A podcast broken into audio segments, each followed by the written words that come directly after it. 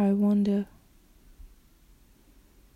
Like an autumn leaf, I wander around, after falling from the tree, blown away by the wind. I see all weathers. Whether it's the warmth covered with frost in the windy winters, or the first blooming flowers of the sensual spring, even the heat and unexpected rain of the sizzling summer days.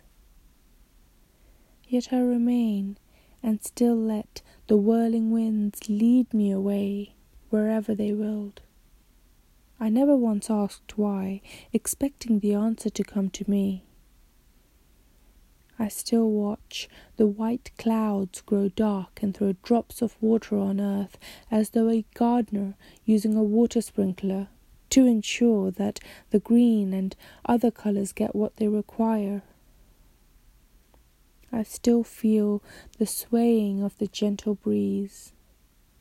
I sense the smooth and slippery texture of the oceans during a fine, still day. I can see when I close my eyes the rising sun slowly creeping out of the horizon, gradually spreading its light and pushing the moon away. Then, after a long, tiring day, the sun going back into the horizon and taking back the light it spread and allowing the many colours to appear and fade in a matter of few minutes.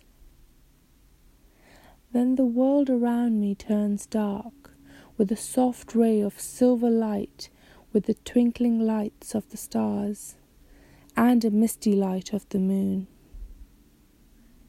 I open my eyes and see the world moving as always. The people rushing to where they need to be. Only when I close my eyes, I see a world where there is only peace and the work of nature. But when I open my eyes again, I see the reality of the fast moving, busy world.